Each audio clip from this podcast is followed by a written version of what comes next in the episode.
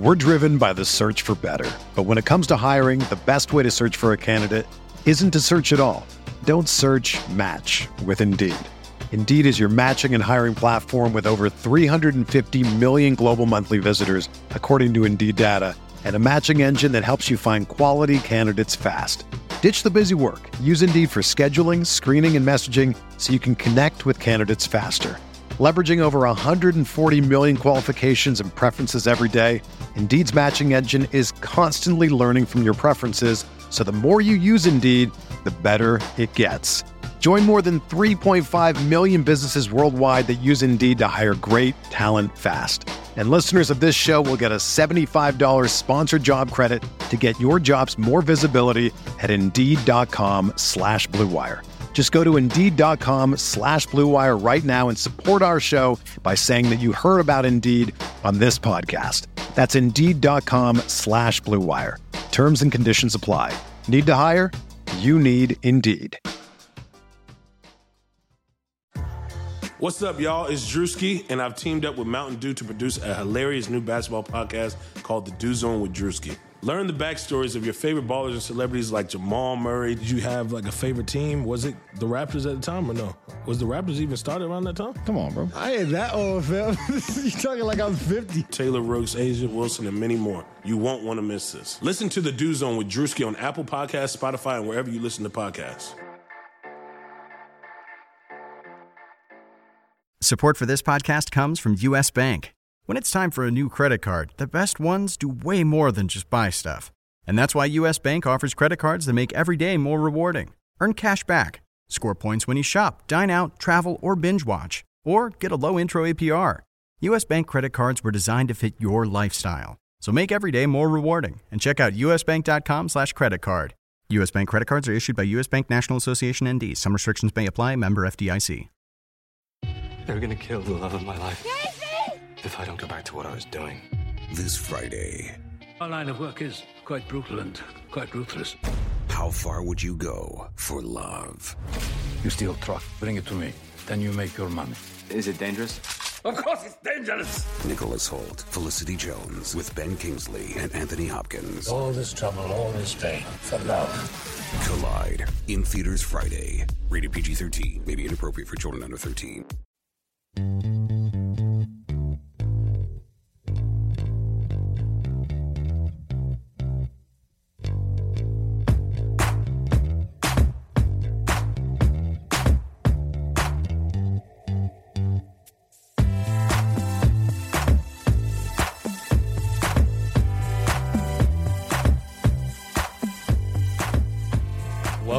RotoWire NBA podcast. It is Thursday, January 5th, aka Miroslav Raduljica's birthday, uh, Tyler Ulis's birthday, and of course Malachi Richardson's birthday. So uh, a triumvirate of incredible NBA birthdays on this Thursday.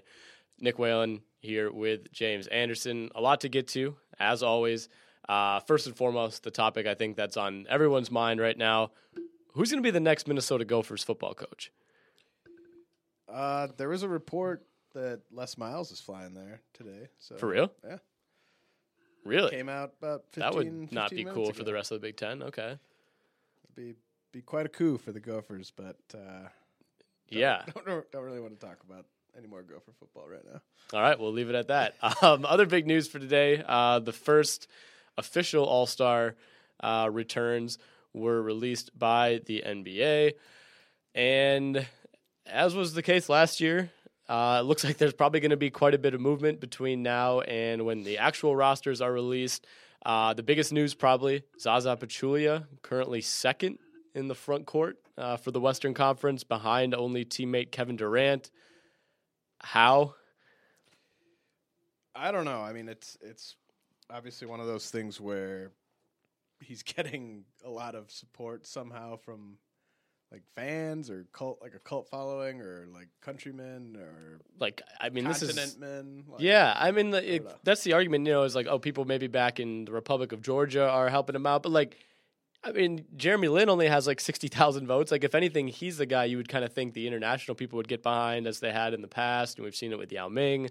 Um, yeah, I don't think they're. Gonna, I mean, the NBA is not going to let Zaza Pachulia start the All Star game, let alone participate in the All Star game. Um, I think we'll see that even out. I mean, if if you look at the rest of the West, the other surprising thing, and, and maybe it's not all that surprising when you consider popularity, is that Stephen Curry is leading all the guards in the West. Harden is second. Westbrook's third. The gap between you know Curry, Harden, Westbrook, they're all contained within about twenty three thousand votes, so not all that much. And there's a huge drop off between three Westbrook and four Klay Thompson, who's at about two hundred ninety three thousand. Westbrook's at about uh, if you round up about five hundred two thousand. So big difference there. I mean, Westbrook deserves to start, but have we kind of underestimated how crazy popular Steph Curry is among whoever is doing this voting? Uh, I guess I didn't. Un- I didn't underestimate that. I underestimated the fact I didn't. I didn't think he was like significantly more popular than Russell Westbrook. Like I thought they were kind of, you know, two of the top right. four or five most popular players in the league, and I didn't really think there was a huge gap between them, especially the way that Curry played in the finals last year. I mean, they and they didn't win a, second title in a row. Uh, you know, Chris Paul Chris Paul and uh, James Harden, I mean, have as good a case probably as as Russ does to start, and Curry, I through no real fault of his own, just by the way his team plays, probably doesn't have a case to be in that mix. So no, uh, you know, th- this would definitely be a fan voting uh, type of situation where if he were to get in as the yeah. starter. Yeah, and I think we'll see the players, you know, when their votes come down, kind of standardize this. Um, players don't like Steph Curry. Like, pl- like players like think he's overrated. I think so too. In general, because like I remember, um, you know what, James Harden won the the player vote thing at the end. of Two years year. ago, yeah. Uh, and then, did he win the player vote thing last year? I don't know if they did that last did year. I, I, don't. I think that was a one and done. Like I, like I, remember waiting after the finals. I was kind of excited to see you know how things would shake out because it was somewhat controversial two years ago, and like I don't think it ever happened. So uh, I think that also shows just how much the players really care about this stuff. Not all that much. Um, you know, when it was first announced, uh, you know, a month or two ago that the players would have a say here. Um, I think it, you know from people that you listen to, people that you talk to, it was a lot of like, yeah, some guys will care some guys won't vote at all. Other guys will just vote for themselves. Dion Waiters, um, and I don't know. I mean, I still think though they'll, you know, they're, they're, it's twenty five percent of the vote. So those who do vote, it will make a difference. Uh, and when you look, you know, twenty thousand gap between Curry and Westbrook isn't much, and I think the players would all, for the most part, you know, unless you're a teammate of Steph Curry, you're probably voting Westbrook. Yeah, I think the way Westbrook does his thing, I think would appeal to the majority yeah. of players a lot more than well, even like peak. Right. Even if they were voting on like last year's Curry versus this year's Westbrook, I feel mm-hmm. like Westbrook would still get a bunch of the player vote, unless maybe he just alienates so many of the people he plays against and talks so much junk yeah. like that. Maybe a lot of people just don't like him personally, but uh, yeah, I mean, I, I think he he would definitely appeal to players. I think. Yeah, and I feel I don't know if we've said this before, but neither of us are players. Uh, neither of us are voting, um, so we should clear that up. Uh, looking at the front court in the West, like we said, Pachulia at two right now. Something's going to change there. Durant's at one, Kawhi three, Davis four. So you know, assuming Pachulia you know is rightfully moved out, your starting Western Conference front court would be Durant, Kawhi, and Davis, which to me is how it should be. Yeah, Durant for sure. Uh, Kawhi for sure. And then yeah, I think you know Davis, uh, Demarcus. I guess if you're if you're just looking at stats, uh, you can make a case for Demarcus to to get one of those spots. Um, but yeah, I mean, I think Davis. I'd I'd rather see Davis start at All Star game than any of the other options at, at mm-hmm. center. Mm-hmm. Yeah, I agree with you. So looking at the East, LeBron number one, uh, number one overall vote getter uh, among any players. Durant number two in that category. Kyrie's actually third in in total votes, uh, but LeBron's got nearly six hundred thousand. Uh, he's the only player over five hundred fifty thousand. So he leads the front court in the East. Giannis is number two, and you know that is correct as far as how guys are playing, but I did not think that he would be this high. You know, it wouldn't have surprised me if Giannis was seventh or eighth or ninth on the list in the East. just because of it being a smaller market and his rise being you know so recent. You know, even within just the last couple weeks, compared to a guy like Melo or even Porzingis, who's been you know kind of a hot name for a while. But Giannis at just over five hundred thousand votes, he's pretty much doubled up Kevin Love, uh, almost exactly, which is kind of crazy. Um, eh, who's number three in the East? So right now it would be LeBron, Giannis, and Love uh, starting in the Eastern front court with Kyrie and Dwayne Wade in the back court. And I think you've been preaching all along that Dwayne Wade will get voted in. You, you know, you've told me like you don't realize how popular this guy is, and I've been kind of saying like, no way, the fans will the fans will put Jimmy Butler in.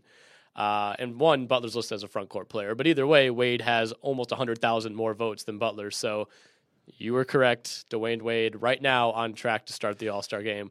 We'll see if that holds. Yeah, uh, Giannis, I, I, the fact that he's got this many votes just proves, you know, we, we've seen examples time and time again of how it really doesn't matter anymore what market you play in in the NBA. Uh, whereas, like for the M- MLB All Star voting is all just strictly team based. Like you'll see like six Cardinals like leading the vote vote getting or whatever. Uh, if you're like a great player on a really small market, like your odds of getting voted in by the fans are, are always pretty small. For Giannis to be this popular just really kind of proves that it really doesn't matter where you're playing. Um, Milwaukee, like a bottom three market in terms of uh, people that are probably voting. So yeah, I mean that that's that's good to see. Uh, but yeah, Wade, another example of it being kind of a popularity contest among the players, not necessarily Yeah. rel- or based on how well you're playing. Um, I don't know. I the the East to me like Kyle Lowry should probably be in there. Uh, I mean, I think Kyrie and DeRozan is fine. You could certainly make a case for Kyle Lowry is better than DeRozan, and he- he's better Yeah. than Kyrie. Like I, I think I think if it was if it's just based on play, I would go Wall and DeRozan. You could say Wall and Kyrie too. That's fine. Or Wall and uh, Lowry. I mean, Uh, yeah, I guess I could I could do Wall and Lowry. Um, I mean Kyrie's got it right. I mean he's up huge. He's up you know two hundred thousand over number two, and you know he's up basically four hundred thousand over Kyle right, Lowry. and, w- and this that was super predictable as well. Right. because he's he's a lot more popular than. But especially a guy we'll see though. I mean, this happened last year too. Lowry was way down. He ends up starting. They got a late push from Canada. Like I think once people, Who do you, out of those four guys, uh, Lowry, Wall, DeRozan, and Kyrie, how do you think? What two do you think the players would vote vote in? I think the players would. I think DeRozan and Wall. I don't. I don't know. Like I don't know how players feel about Kyrie. I I feel like they probably respect Kyrie at this point. Yeah, I don't know. I like Kyrie's done the most in terms of being on the big stage. He's the only one with a ring. You know, it's not his ring necessarily. If you Uh-huh. want to say LeBron brought it to him, whatever. Um, I think I think you're right about DeRozan though. Like I feel like his game definitely appeals to yeah. other players' games. Like well, I've they- heard people like Lowry a lot too, and she, I've Okay. heard he has a lot of friends around the league. I don't, I don't know. It's it's hard to say. Again, we're not players, and I, I just hate that we have to keep harping on that. Low- Lowry's fourth in the entire league in real plus minus. Yeah. uh, not fake plus minus. behind Chris Paul, Giannis, and LeBron. So, Hmm. um, that's interesting. I think Something, he- just something to chew on. I think you should. I think you should get in. All right. Uh, well, have you voted for anyone? No. I've only voted for Michael Beasley twice, and that's it. And he's not on. I think he might only have two votes. Um, Carmelo fifth in the East behind LeBron, Giannis, Love, and Embiid. Um, Melo, I just, I don't, I don't see him getting in. I feel like the New York fans even are like kind of getting sick of him.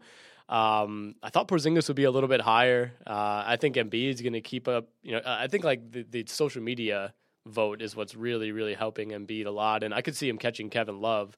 Uh, but as of right now, we would have three Cavaliers, um, and technically three Warriors if you want to count Zaza starting on each side. yeah, that's.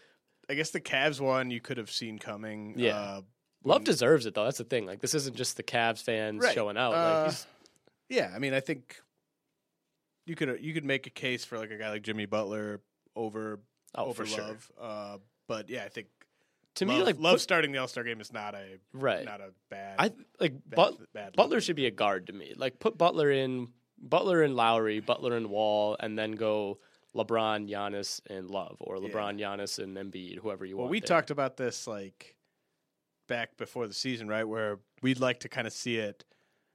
Like there has to be one point guard. There has to be like a like power forward ish, like five. whatever, and then like the other three spots can just be Yeah. anyone, like whichever Right. three are like the most. I mean, we've seen know? it's not like guys are playing matchups in the you know like last year didn't LeBron basically start at center or Melo start at center for the East going up against like Also, true centers out nobody's like in the All Star game. cares, Nobody yeah. like, ooh, got to protect protect Right, the rim. yeah, like- exactly. Like, you don't need funnel him into the defender. Like Right. no. Anyone who's watched the All Star Yeah. game, like for the last five minutes, then maybe you want to do that. But no, it's it. Pe- people do take the positionality a little too seriously. Um, Giannis is Giannis is going to be fun. Like the fact that we're going to get to see Giannis in the All Star game. like, Like, he's just going to gonna be, really doing his normal stuff, but there's not going to be defense in the way. Right. Like, I wonder. Like, do you think other players are going to like be cool, like letting him sort of do his thing, or do I you think know. that he might get like freezed out? Like, I wouldn't say he'll get frozen out, but I think I don't think they're going to just be like encouraging him. You know, I think it'll be the typical first year. You know, he gets maybe like if he's starting though, he's probably going to play twenty plus minutes. He'll maybe Yeah. get like seven, eight shots. Like, well, I mean, he's LeBron clearly the second best, like the first best or second best player on the team on the East. Like, Se- second Okay, best. second best. All right. come on, Um, come on. in terms of just it like for, like if you're coaching the East, Yeah. like he's gonna probably help you win as much or possibly Mhm. more than anyone else on that team because like LeBron, this is his what like 14th All Star game, like, Something like that. know. uh, he's gonna be fine, just kind of doing whatever, and like if, if he takes over in the final five minutes, that's fine. Uh, but Giannis is like gonna be probably playing close to like hundred percent. Like, yeah.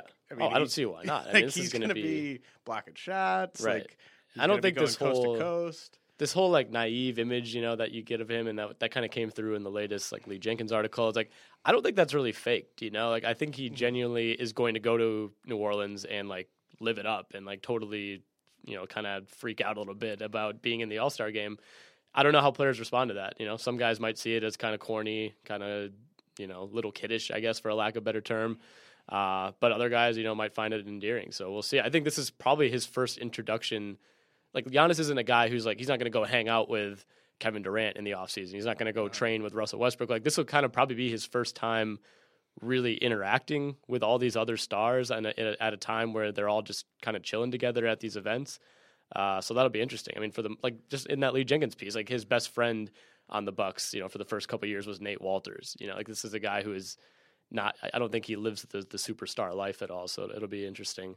Uh, who else are you most excited to watch in in an All Star setting besides Giannis? I mean, does Westbrook try to go like 20 20 20? Uh, I guess I'm interested to see how, just like this, you know, stuff like how do Westbrook and Durant interact? Um, That'll be really interesting. Yeah, DeRo- does, does DeRozan only take mid range jumpers? uh, I don't know. It's it's just kind of cool seeing who who decides to take over. Um, who you know, if it's close in the the final seconds, who gets to take the shots? hmm Uh, you could see like Steph Curry trying to take over and win MVP just because he's not like made any headline, Needs any the positive confidence headlines like all season. like, I mean, this would maybe be a chance for him to kind of get off. Yeah, I mean, uh, if there's one way to get respect, it it's to take home that All Star Game MVP. Um, Cousins, if he's in the game, like Yeah, I don't know. That's if Embiid gets in, such a weirdo. that'll be a lot of fun for obvious reasons. Um, but yeah, I mean, we'll we'll address this again when the second returns come out. But it looks like the Milwaukee Bucks are going to have their first All Star in what'll be 13 years, I believe, Since Michael Redd, right? since uh, Olympic gold medalist Michael Redd. That's correct. Uh, okay, let's. ta- oh, Curry shoes. We need to talk about that before we get to college stuff. The Curry 3.5. Some images starting to trickle out uh, on the the World Wide Web, and you so and they- I. they're bad, but like we don't need to talk so much about how these specific shoes look. No, bad, no, no. But like, I just like, what would you do like so I, I imagine like Under Armour stock is taking like a gigantic hit this year, right? Because like they're Cam. they're, they're number one play like Steph Curry, like for all the gains they made last year, where like you know college teams are talking about how like Under Armour is going to be like right there with Nike in like a couple of years and stuff like that. Like I feel like they've probably lost a good chunk of that ground just with uh, Curry like not being on t like he's not like leading Sports Center like he was like almost every Right. night, you know, and like he's not the best player on his team anymore. Uh, the best player on his team happens to be a Nike guy. The shoes are obviously terrible, so like they were never selling because of how cool they looked. Um, what are you talking about? so like would you but he also loves you can tell like he loves the idea of having his own like brand that like Yeah. cop, that like competes with Nike because of like feeling disrespect by how Nike recruited Right. him and stuff. So like would you ever consider leaving Under Armour? At some point, like you're just like, God, guys, come on! These are the third shoes in a row Yeah, that are just like- awful. How like how bad do things have to get like for you to think about like I don't know, man. Give These- Adidas a call. Yeah, or, right. Like at least give don't yourself some leverage. Like Yeah. see what see if you can bring and one out of retirement. Yeah, I. I mean, these new ones are just as bad as the others. I don't. because I don't got, get it. He's honestly got as much like financial equity sort of tied up in Under Armour as he does like in his NBA career. Like that's like he could make from from now until you know the end of his career, he could make more money through Under Armour than he could probably like playing in the NBA. So it's like an important deal. Oh yeah. like he he should probably start thinking like if these shoes are going to keep looking like this and like basically like an intervention, yeah like guys. and if well Kevin and the Kevin Durant thing is like a thing too because it's Yeah. like you know would it be better if like would Nike take him on yes, like yeah so like at the right price. Yeah. but would Nike take like if Nike took him on, would they give him kind of LeBron like not LeBron placement, but like Durant placement? Would he be like I think they would have to. Durant Yeah, I think if you're Curry, like you wouldn't go to Nike and unless like they ahead of Kyrie in their like sort of thing? And well, it like, depends how you look at it, because like I mean, Kyrie has he's basically just like a younger version of Durant in terms of how his shoes are coming out. Like obviously Durant's better. I'm not saying as a Yeah. player, just as like how he's being marketed. You know, like if he sticks with Nike for ten years, he's going to be where Durant is. Mhm. But yeah, I don't know what the hierarchy is. Like, yeah, I think Curry is a bigger deal clearly than Kyrie. Because I think if you, you know, there might be an opportunity if you wanted to go, uh, back if you wanted to go back to Nike, then they could like market that whole team minus Klay Thompson as like the Nike like a Nike team, and like Right. could do ads with Durant and stuff. Draymond wears Nike. Yeah, and and like I don't know. I don't, I don't think you would be like that would be huge because then uh, basically Nike would just get all of Under Armour's clients at that point. Yeah. like because they're they're Well, only, you got Kemba. Okay, well, like uh, yeah. I didn't so know um, but like Under Armour's only really selling basketball shoes based on Steph Curry's Right. existence. So like if he if there's no more Steph Curry shoes to sell, then you know, and there's a new Nike Steph Curry shoe, then that would be right. something. Then yeah, you do wonder too. Like if you're Nike, you want what you just said. You know, like you want you want to have the Warriors market cornered. Uh huh. And it's not like I mean, there's there's precedent for stuff like this. Like Kobe started out with Adidas for the first six or Yep. seven years of his career.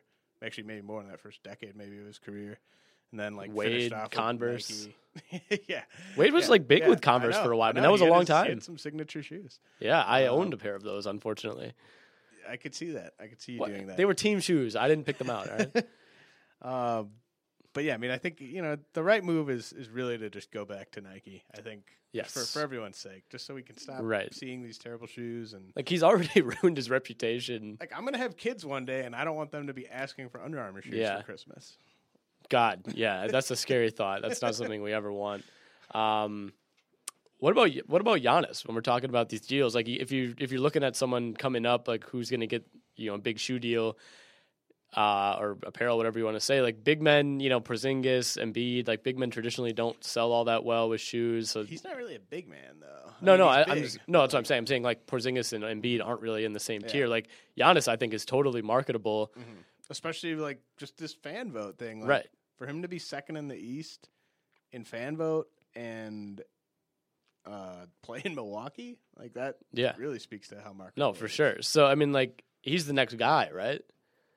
In terms of marketability. I mean, Yeah. the thing is, like he's you can kind of compare him to Kawhi as far as like type of player, I guess, and it's a little bit of a stretch. And like Kawhi is so quiet and reserved that like he, I think, kind of harms himself from a marketing perspective. Well, Not that Giannis he cares. would be pretty easy to market, I think. Oh yeah. you would just let him talk. Like, Yeah. just let him talk for like ten minutes, and just like you could just have him like man on the street type of thing. Like, Right. Yeah.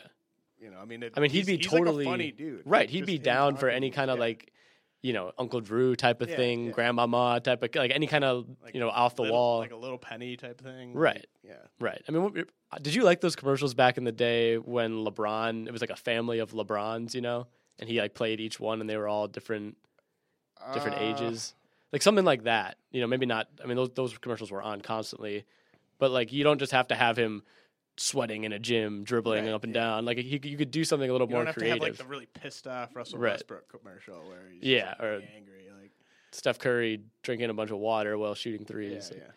yeah. yeah. Hopefully, for for our sake, Giannis is a Nike guy. Um, Could could break the Bucks dynasty if he went elsewhere. I mean, really good. Yeah, yeah. Well, yeah, well, Jabari's a Jordan guy, so you know maybe maybe Jordan tries to grab him too. You don't want him to be a Jordan guy. I think Jor- Jordan's not where you want to end up because you can't really. The shoes are never really yours. Like, That is true, yeah. kind of just Jordan. It's like shoes. Melo and CP have had their own shoes for years, but like Yeah. you never hear about them. Like Yeah. Melo's had like twenty editions of his shoe, and like I don't know what they look like. Yeah. That's a very good point. Uh, okay, college. Dennis Smith triple double last night. People are gonna love this pod. 27, 11, and 11. Well, we're not talking college. We're talking draft. Like we're not just we're not talking like we're not going to break down Butler and Villanova from last night. Um, Hell no. absolutely not. Sorry, Andrew Laird, if you're listening. Um, 27, 11, and 11 for Dennis Smith. His best game, uh, certainly of ACC play, probably of the season for NC State. He's kind of fallen off. I feel like nationally, you just don't hear that much about Dennis Smith compared to a lot of these other freshmen. But I don't think his stock has really changed all that much from where it was three months ago.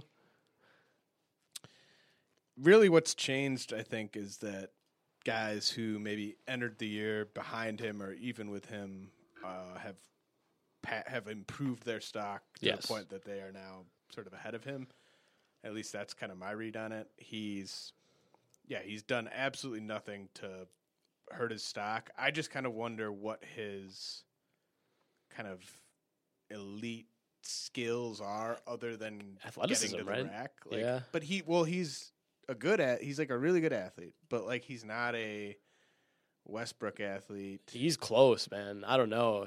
He, some of the stuff he was doing last He's night. He's not close.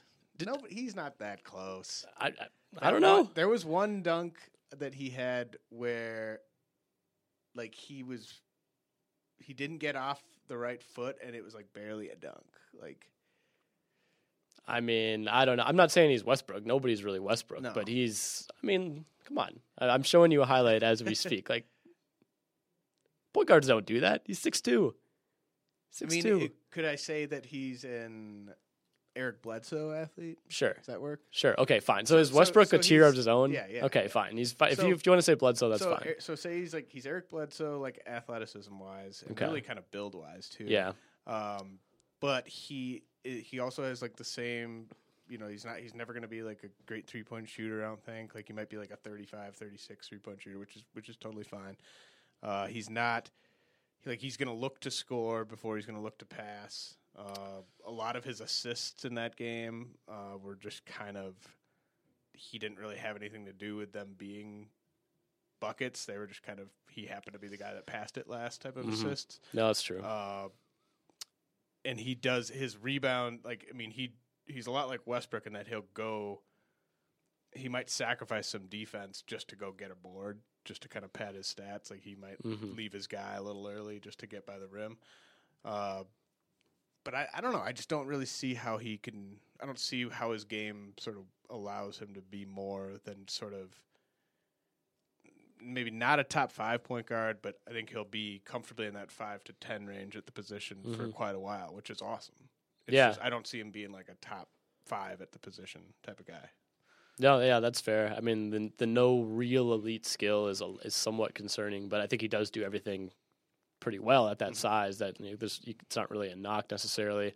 Um, And do, and then like we talked about when we first talked about him like a couple months ago, maybe like he has to use that athleticism to be a great defender. Like if he if he were to just really commit himself to being a lockdown one on one defender, which he absolutely could do, mhm. then he could be. Then people could start talking about him like he could be like the Kawhi of point guards, basically. Right. If he's just shutting everyone down defensively. But I feel like that's just not something any of the kids that kind of come up want to do because no, you they're looking at guys like Westbrook and Harden and Kyrie and Steph Curry. None of those guys play defense. so it's like no, I agree. I think Westbrook, especially, is like if you're a guy like Fultz or Smith, like you look in like I think Westbrook is like unlocked something that people didn't think was possible in the modern era. Like averaging a triple double is mm-hmm. now like a thing you can do, and your team can be okay and in the playoffs while you're doing it. And like if you're a guy like Smith and you know and Fultz and you have that athleticism and that much responsibility for your team, like I think there's that kind of inspiration now that That's you can put you up get those like numbers. a guy, like when you find a guy like a guy that's coming up and has like elite athleticism, elite uh, physical gifts, and is a wing or a guard and likes defending and gets after it on defense, like that's something really special. Right. Like, that's hard to find, and that's why Yeah. Josh Jackson's really And Smith cool. doesn't have like elite measurables, so you, the effort has to be there. You know, Yeah. he doesn't he doesn't have like the freak seven two wingspan, or he's only six foot two. You know, he just he has the look of one of those guards that just the motor really sort of Yeah. dies down on that end of the court because he's going so hard on the other end, which Mhm. is fine. It's just like for him to be the best version of himself in the NBA, defense would have to be to me like if not one A, one B of, Yeah. of his sort of skill set. So we talked about Josh Jackson um, on the last podcast. After that, he went out and had his worst game of the season at TCU uh, back on Friday. Played 13 minutes, fouled out, uh, scored four points, just complete non-factor really. Uh, Kansas still able to win that game, of course. Then he comes back uh, a couple nights ago, Tuesday night against K State.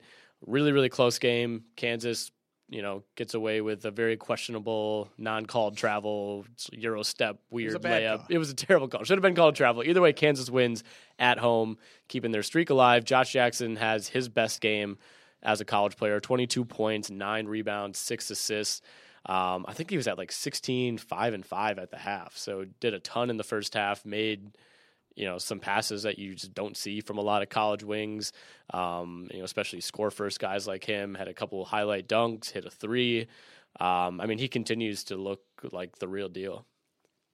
Yeah, I mean it, he's he's my favorite player to watch in college. He's the guy that's atop my board uh, going into the draft. I don't really see that changing unless he were to really take take a step back because, like we've talked about before, like I'm always going to give the the wing an edge there, and I'm always going to give the two way player an edge there, and he checks both those boxes. He also when you get a guy that's not a point guard but has the passing gene and is someone who is going to really make his teammates better and make winning plays instead of just kind of me first type of plays like and and that player's not a point guard to me that's just like the perfect scenario. I mean that's why that's what makes a guy like Nikola Jokic so awesome.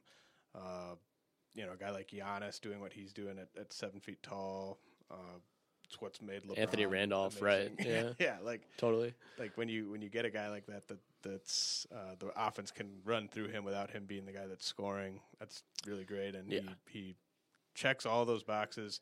The jump shot still looks It looks funky. um, it's not good. but it's just you know it's what are you gonna do? Like if if, if his jump shot if if he had a really awesome jumper right now, we'd be talking about like Yeah. one of the best prospects Right. in the history of the sport. So. Yeah. he's one of those guys like he's playing on such a good team that has these like two older lead guards where like he doesn't he's not like asked to do all that much. Like I really wish he was playing for I don't know, some crap like like put him on like Ohio State or something or even if he would have gone to Michigan State where he almost did like seeing him with like double the usage would be a lot, a lot of fun. So I mean, kind of go both ways. You know, you can say like, all right, maybe he's just playing really well because he doesn't have to do that much. I don't think that's the case. It kind of makes you wonder, like, what would he be doing? You know, if he were asked to do so much more. Right. I mean, I think you would uh, his his field goal percentage would be less. I mean, that that would take a hit, I guess. Uh, but he, the fact that he's fitting into this team is what I am really excited about. Like a lot of times when you have a you know a stud recruit that goes into a team like this, and he's kind of he basically has to buy into the system if he wants to get minutes, and mm-hmm. he has to play you know a team game and not just go ISO all the time. Otherwise, he's going to be on the bench, and he's willing to do that. It's just really especially at Kansas too, because they have a his- they have a history of like bringing in these guys, and if you don't assimilate, you're just not going to play. Yeah, he's he's a lot more like like for instance like Wiggins when he was there. Wiggins was like a big part of the offense, but like he that team wasn't as loaded in terms of um, No. upperclassmen, and he kind of needed to be a big part of the offense. But he wasn't. All he was really doing was scoring. He wasn't doing much on defense. He wasn't passing or or even rebounding a ton. Uh, and Jackson's doing it all. Like he's doing kind of the Shawn Marion stuff, like the you know make a make a baseline cut, you know, Right. p- uh, pass from the the free throw line to a guy that's cutting, crash the boards, uh, get out in transition, play defense, stuff like that. I mean, he's he's really doing a lot of stuff that uh, is rare to kind of see a guy who's used to coming up on like an AAU team and just kind of having the ball the whole time and getting to do whatever he wants. Andrew Wiggins had one game with at least five assists in his entire year at Kansas, and he had five in that game. Uh, sorry, two, and they were both five, and they were within like a week of each other. Other than those two games, he got to four like three times, and then other than that, it was three, two, one, or zero every other game. And you know, counting stats are what they are, but Josh Jackson as a passer and, and as a, I think just an overall feel you know type of guy is is further along than Wiggins. Um, but yeah, I mean we'll see how that all shakes out. He's I- think it's between him and Fultz right now for number one, depending on what board you look at. Can't really go wrong either way. Uh, Harry Giles started for Duke last night. They also got Grayson Allen back. Um, not that he really matters on an NBA scale anymore, um, but but well, I, you know what I mean. Um, but Harry Giles, ten points, twelve boards. Um, had a few dunks. You know, looked pretty athletic. He, he still hasn't played enough where you can really get a look at and see if these Chris Webber comps are are legit. Um, but you know, this is his best game so far and the most that we've seen from him. 17 minutes is a season high. Yeah, I mean he's he's fitting in better than Marques Bolden, who Yeah, was yeah, also a guy that was thought to be maybe a potential lottery pick. Um, Mhm. Hasn't really been a good year for the front court prospects on the whole. No. like it's like you got uh, like Bam Adebayo, Marques Bolden, guys that uh, seemed like good good bets to go in the lottery. Probably coming into the year, both of them probably pretty clearly outside of the lottery if if the draft is held uh, now, and that's in, it's interesting. I mean, Harry Giles is his own sort of unique prospect, and that really the the outcomes between now and the draft are just as wide as they could possibly be. But uh, excited to get to see more of him. Yeah, it might it might still be a couple weeks until we get 25, 30 minutes of Harry Giles, but the fact that Bolden is you know, taking a step back, I don't think he's quite as ready as they thought, and he too was hurt, so maybe there's an adjustment period. But I think they're going to have to have more of Harry Giles in this rotation um, because they can't really ask Amile Jefferson to do everything. And this was a huge, huge blowout. I mean, they pretty much doubled up Georgia Tech, 110 57. So maybe not the best sample. Uh, but Jayson Tatum continues to look really, really good. 19, 6, 4, 4, and 2 for him. Uh, pretty much doing it all. One of seven from three, though. Uh, not not all that great, but that does mean he went what seven of seven of seven from non three point range. Yeah, that's his game. He's uh, just a stud from inside the arc. Like he can really score from anywhere inside of there, and he's just not comfortable yet with the long ball. And Do we have a good fine. comp for him yet? It's kind of somewhere between Paul George and Danny Granger. I feel like Um, Paul George isn't terrible, but the defense isn't really the same. Um, I don't know. Like he's he's got some like DeRozan-y kind of things that he does, but he's just a really good Mhm. post player. I've I've thrown out like he he reminds me a little bit of Blake Griffin at times too. I mean, it's What there's about like a Jamal Mashburn? ooh mash ooh I, I like that actually. That's that's pretty. Solid. Yeah, I'm looking at Mash's college numbers and like A they're better- they're similar-ish. Like Yeah, Mash was a stud. Like He was good. back in the day. he averaged like 20 as a rookie. I mean, people Yeah. people forget Jamal That Mashburn. was a sweet team. Him and uh, Jim Jackson, Jason Kidd. That was a sweet Dallas Mavericks. team. Oh, Mavs. I think of him as a Hornet. I think he had was left a Dallas by the time I team was like a was the Mavs, right? Yeah, yeah. I don't know. I was like four. I I don't know. I I he's just always been like a oh that was the guy on the team with Baron Davis for a little bit. man. Yeah, See, yeah. He I- played played his al- last four years as a Hornet. He'll, he'll always be a Mav to me. I was I was one when he made his NBA debuts. Yeah, I don't quite remember. I mean, yeah, I have bits and pieces that come back to me every now and then. Uh, my parents weren't big Jamal Mashburn guys, uh, so it's understandable.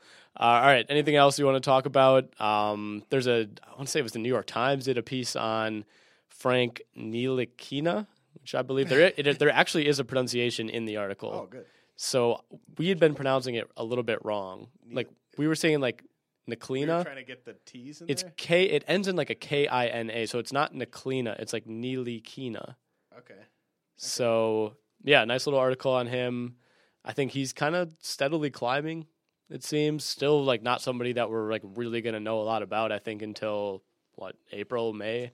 We're really high on him here at RotoWire. Yeah. As, as we are Josh. Your number Jackson. one source for, for NBA draft content. Uh, those are our, those are the guys we're probably higher on than Mhm. than everywhere else. Yeah, uh, I, I'm also starting to come around on Malik Monk because he's putting up the the numbers are tough oh, to ignore. Oh, I want to talk talk about this with you. So like okay. when you're on Twitter and you have people that like aren't you know, 99% of the people you probably follow are not like just super plugged in on like NBA draft stuff. Like they're just That's fair, mostly yeah. NBA or mostly this or that or whatever.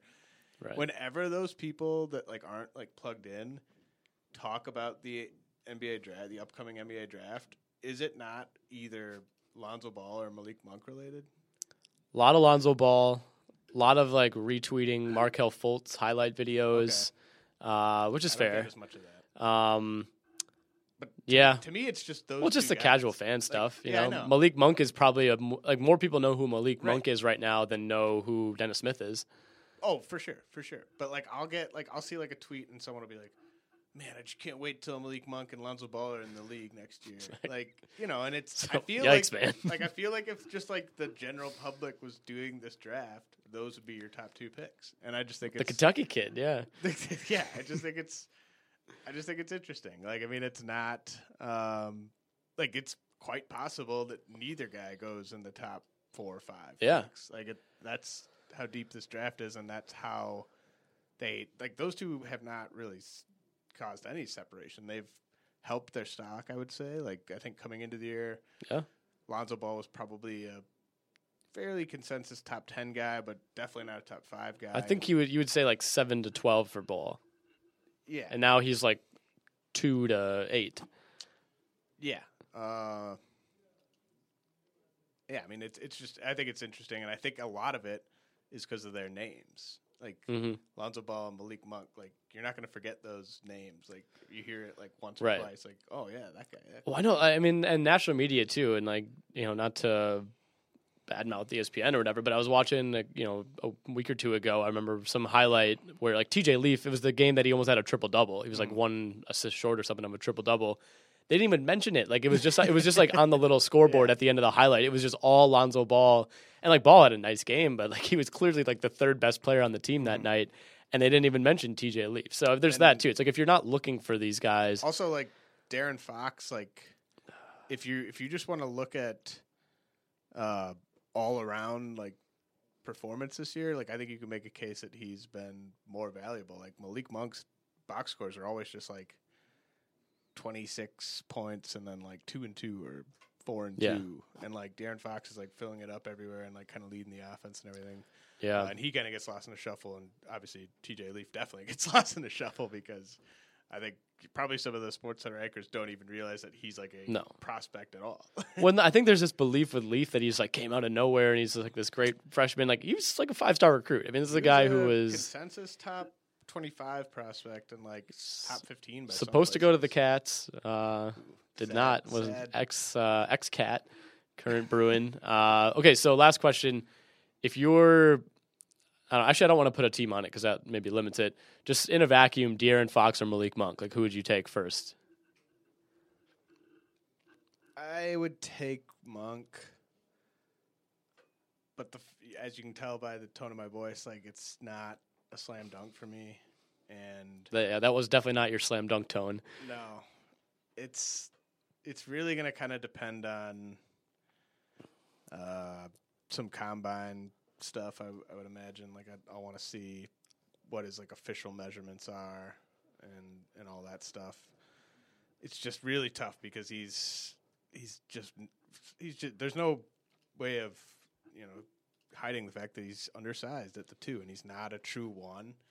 And if you want to make him play the one, I just don't think it's gonna go all that well for your team. And so you, I think you have to play him at the two, and then it's just it, it'd be one thing if he was like a bulky six three, but he's he's really wiry too. So I, I don't know. I, I don't like the body at the at the two. He's obviously an amazing scorer. Um, just not really. I mean, couldn't you see him being best served as like a sixth man on a good team? Like, would that be a crazy uh, way that for his career to break or shake down if he was like top three six man in the league for like a Yeah. five year run or something like that? Yeah, that's the thing. It's like when you're, I think as a team, like it's hard to say like, all right, we're getting our six man of the future at number seven. You know, like I think obviously you're not drafting him necessarily with that in mind, but it's hard to say that's where like he's just, he'd just be so perfect for that. Do you see like uh, like do you see like Jamal Crawford there? Yeah, I Um, think like Lou Williams, like but more Smith, athletic. Talked about like I think he's a- yeah, he's a mix between like J.R. Smith, like J.R.'s shooting ability, conscience, and athleticism, and then like a little you know a little savviness of a Lou Williams. Yeah, yeah. I mean the, yeah, all the comps that I'm like, oh yeah, I, I can see that. Like they're all guys who should not be even discussed in the top five of this draft. Like Right. like so, uh, he's never going to be a top five guy for me. I could see him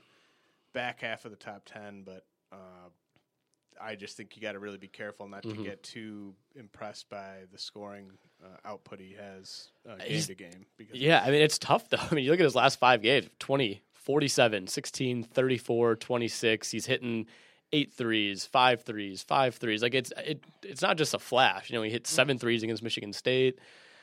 You know, there's something to it, but it's just, you know, can you replicate that on the next level? Completely different story. I mean, who are the guys in recent memory that have been that we've ended up being too low on based on their measurables sort of at that position? Like to me, Shooting like guard's a guy, tough. Like a guy like uh, Eric Gordon and Steph Curry come to mind where I, I wasn't like all the Mhm. way in the tank for those two guys Yeah. coming out just because I looked at how tall they were and Mm. it's like, well, man, he better be a really good. And then Curry ends up being a, a point guard, obviously, but Right. like, Yeah, I mean, I I think Gary Harris to some degree, he was a little bit undersized for the two, but he probably went about where he Yeah. should have. He's been a little bit better. Um, I was gonna say LaVine, but he's like six five, and that was never the issue with him was just that nobody had seen him. Um, Malik Monk kind of reminds me of like a shorter Jeremy Lamb too, because like when you hear Monk is six two, six three, like he he looks like he's six six. He's so wiry. Like it's hard for me to But believe that he's actually here's- that short. Here's the other thing, though, and like this is why you can't get too blown away by these scoring. The scoring output is part of the reason he looks like he's like six four, six five is because the guys he's going up against. Like, Yeah, very true. I mean, he he looks the part of like uh, a next level player more so than like anyone he's Yeah. playing against. So like it's it's a lot easier. Like we talk about a guy like J.R. Smith. Like if J.R. Smith had had a freshman year at college, he would have done some Oh crazy things. Like so, it's not the fact that these guys have to play a year in college. It, it sometimes kind of skews our opinions of like how Mhm. how impressive it is that they're doing what they're doing. J.R. Smith not going to college is one of the all-time like things we've been robbed of as basketball watchers. have been the perfect Oh, college for him to go? where? I mean, he's a New Jersey guy, like St. John's. St. John's Um, great. where did where was he going to go? Like, I don't know, like Cincinnati. I want to. Oh God, yeah, he would be such a Cincinnati guy. Um, I've read this before. I'm sure people listening probably know this. Um, I want to say North Carolina. Okay. That I mean, that would have been good for him. Yeah. So yeah, right here, he did. Uh, he did commit to UNC. okay. Boy, no, he would have been a Memphis guy, Oh yeah, yeah. like coach, yeah. one of the old Coach Cal Memphis teams. Yeah, like uh, Whew. yeah, playing with playing with Reek and like Yeah, maybe a little CDR. Yeah. what year was JR draft? Was he 06 draft? It seems like it shouldn't be that long ago. He was was it 05 even? No. No, God no. You know, you can't forget he had the, the China stretch in there. That's right. Yeah. He's he's older than he than he should be. He was 04. Yeah, He's an old 2004. dude. He's an old head.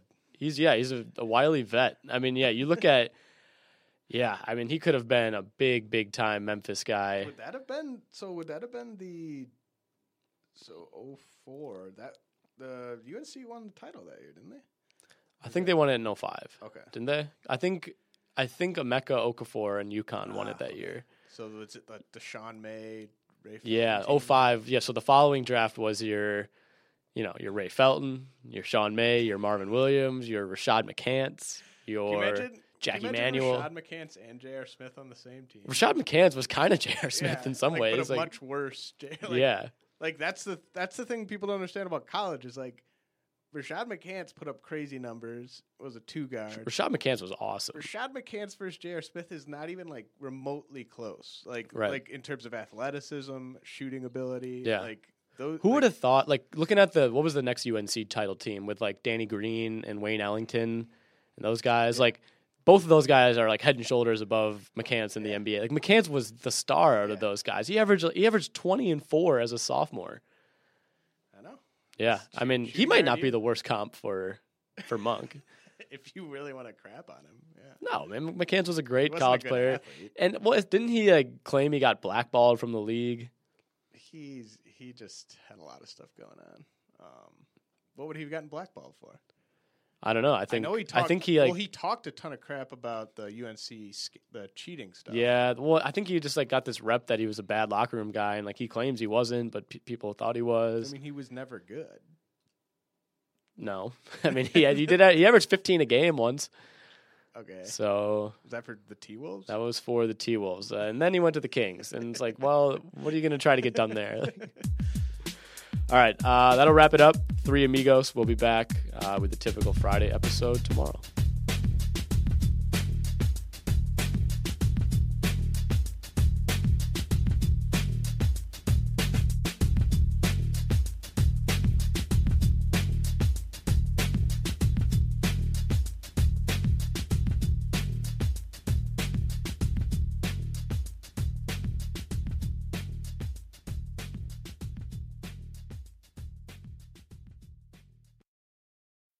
They're gonna kill the love of my life. If I don't go back to what I was doing. This Friday, Our line of work is quite brutal and quite ruthless. how far would you go for love? You steal truck, bring it to me. Then you make your money. Is it dangerous? Of course it's dangerous! Nicholas Hoult, Felicity Jones, with Ben Kingsley and Anthony Hopkins. All this trouble, all this pain for love. Collide in theaters Friday. Rated PG 13. May be inappropriate for children under 13. Whether you're a world class athlete or a podcaster like me, we all understand the importance of mental and physical well being and proper recovery for top notch performance. That's why I'm excited that Unifyd Healing is sponsoring podcasts on the Blue Wire Network. Unifyd Healing is a new and super innovative global network of wellness centers powered by Energy Enhancement System, or EE System. If you haven't heard of the EE System yet, then you'll want to listen up. This technology promotes wellness, deep relaxation, purification, and rejuvenation. Wherever you are across the globe, access to a center is easy and affordable. Interested in experiencing the EE System technology for yourself? Go to unifydhealing.com slash bluewire to learn more and find a center near you. That's unified, U-N-I-F-Y-D, healing.com slash bluewire. No material or testimonials on the Unifyd Healing website are intended to be viewed as medical advice or a substitute for professional medical advice, diagnosis, or treatment. Always seek the advice of your physician or other qualified healthcare provider with any questions you may have regarding a medical condition or treatment and before undertaking a new healthcare regimen, including EE system.